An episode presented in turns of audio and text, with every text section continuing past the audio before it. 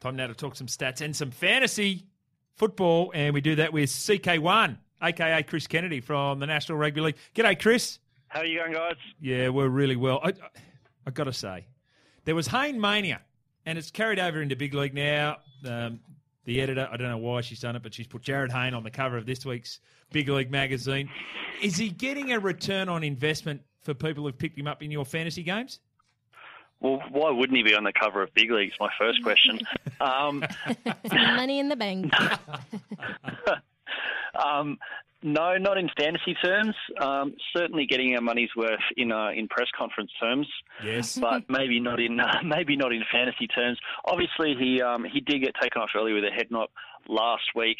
Um, he, he wasn't doing too great before that, only 30 points in, in 13 points in 60 odd minutes, which is a little bit disappointing. We thought maybe um, Newcastle with a few struggles he might light up.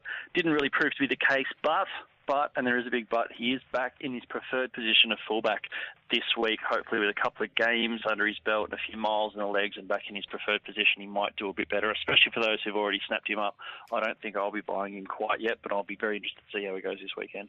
CK, you gave us the little tip last week to um, that you really liked Josh Dugan as a replacement for James Tedesco. How did that work out for everyone? I was really hoping you weren't going to that up this week. Uh, yeah, the Dukes had his worst game of the year uh, fantasy wise, which was um, probably partially a credit to the Roosters, who were extremely good. Um, and yeah, just a bit of an off game for Josh Dugan. We actually went through quite a few candidates for um, for who to bring in if you're going to sell James Tedesco, and almost every one of them performed really, really, really poorly. Um, and Aitken didn't do great. Uh, a whole raft of them did did really poorly.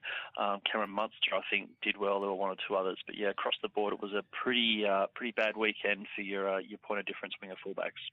Chris, um, once again, the Sharks ruined many people's chances by pulling out Paul Gallen at the last minute. If you've got a trade, do you get rid of him? Because I mean, it looks like a week to week thing. This injury, um, at least for the next couple of weeks before the final start. What do you reckon?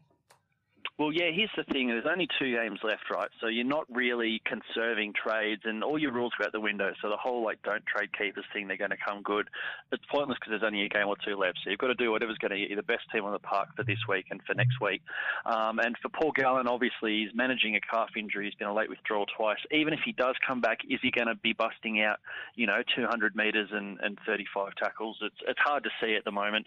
Um, for that reason, I think you're probably looking at him playing, if he does play 40 odd minutes and uh, and producing subpar scores unless he can somehow jag a, a try like he did in a, in a, recent game before his injury. I'd be selling him. I'd, there's guys like you know you look at your Jack de Belins, Trent Merrins, Simon Mannerings, all these kind of guys who are just going outstanding. I really think if you do have the trades to spare, um, he'd be a good one to uh, to upgrade and go for those guaranteed reliable points. Uh, semi-finals count, Chris? Semi-finals don't count to the overall fantasy, but there is a separate uh, finals fantasy competition that right. kicks in from the first week of the finals. Yeah, okay. Yeah, let us know about a sneaky high point scorer. I'm looking, looking at the numbers that are in Big League Magazine this week for Tohu Harris, and mm. you compare those to Matt uh, Gillett, and you think Matt Gillett, great player, um, fantastic in the Origin, really high level player. Tohu Harris's numbers, you could argue very strongly, are much better than his. Yeah, well, uh, he's had a few really big games. He's also had a few uh, quiet games and a few quiet spells where he's gone a few weeks without a really big score, and he's also missed a couple of games as well through origin and injury. Um, Tohu's just been amazingly consistent um, this year and really kind of, he's obviously already a good player, but gone to a bit of a next level in, in fantasy terms. He's been, he's probably tailed off a tiny bit of late, and he's another one who you could almost argue to upgrade if you've got a, a bit of spare cash in the tank for the last two weeks. But yeah, he's been an absolute star this year in the fantasy stakes.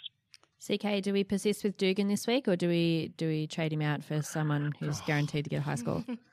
Well, the thing with Dugan and, and Aitken is they, they both did really poorly last week. They Aitken more of a surprise because he's more consistent, but Dugan obviously relying on a lot of tackle busts.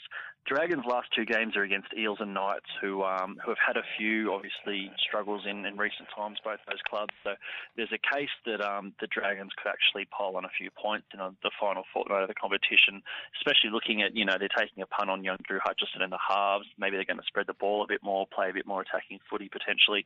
Um, so I think I'll be persisting with him. I think uh, last week hopefully was just the the aberration we mentioned that he was averaging um, 60 in the, the, couple of weeks prior to that. So I don't see any reason he can't get back to his uh, scoring ways unless he's carrying an injury that I don't know about. Then yeah, I think uh, hopefully he'll come good. CK1, what about Dave Nofoaluma? Uh, I reckon this is significant. Change from wing to fullback. That's probably going to get him in the game a little bit more. Could be posting some good numbers. Well, yeah, he's uh, he's one of those almost Josh Mansour type players who can inject himself in the game anyway. He sort of goes looking for the ball. It'll be very interesting to see how he goes at fullback. You'd have to think um, his total runs is going to go up. Um, probably more opportunities to score tries, um, if anything. So um, he's a guy who, on his day, could could bust out an 80 with you know 10 or 15 tackle breaks already. So uh, could potentially uh, be an even better improvement for him going to fullback. The only thing I will say, it's more of a chance to drop some balls too. So Shaun Johnson mm. bombs are never easy to take.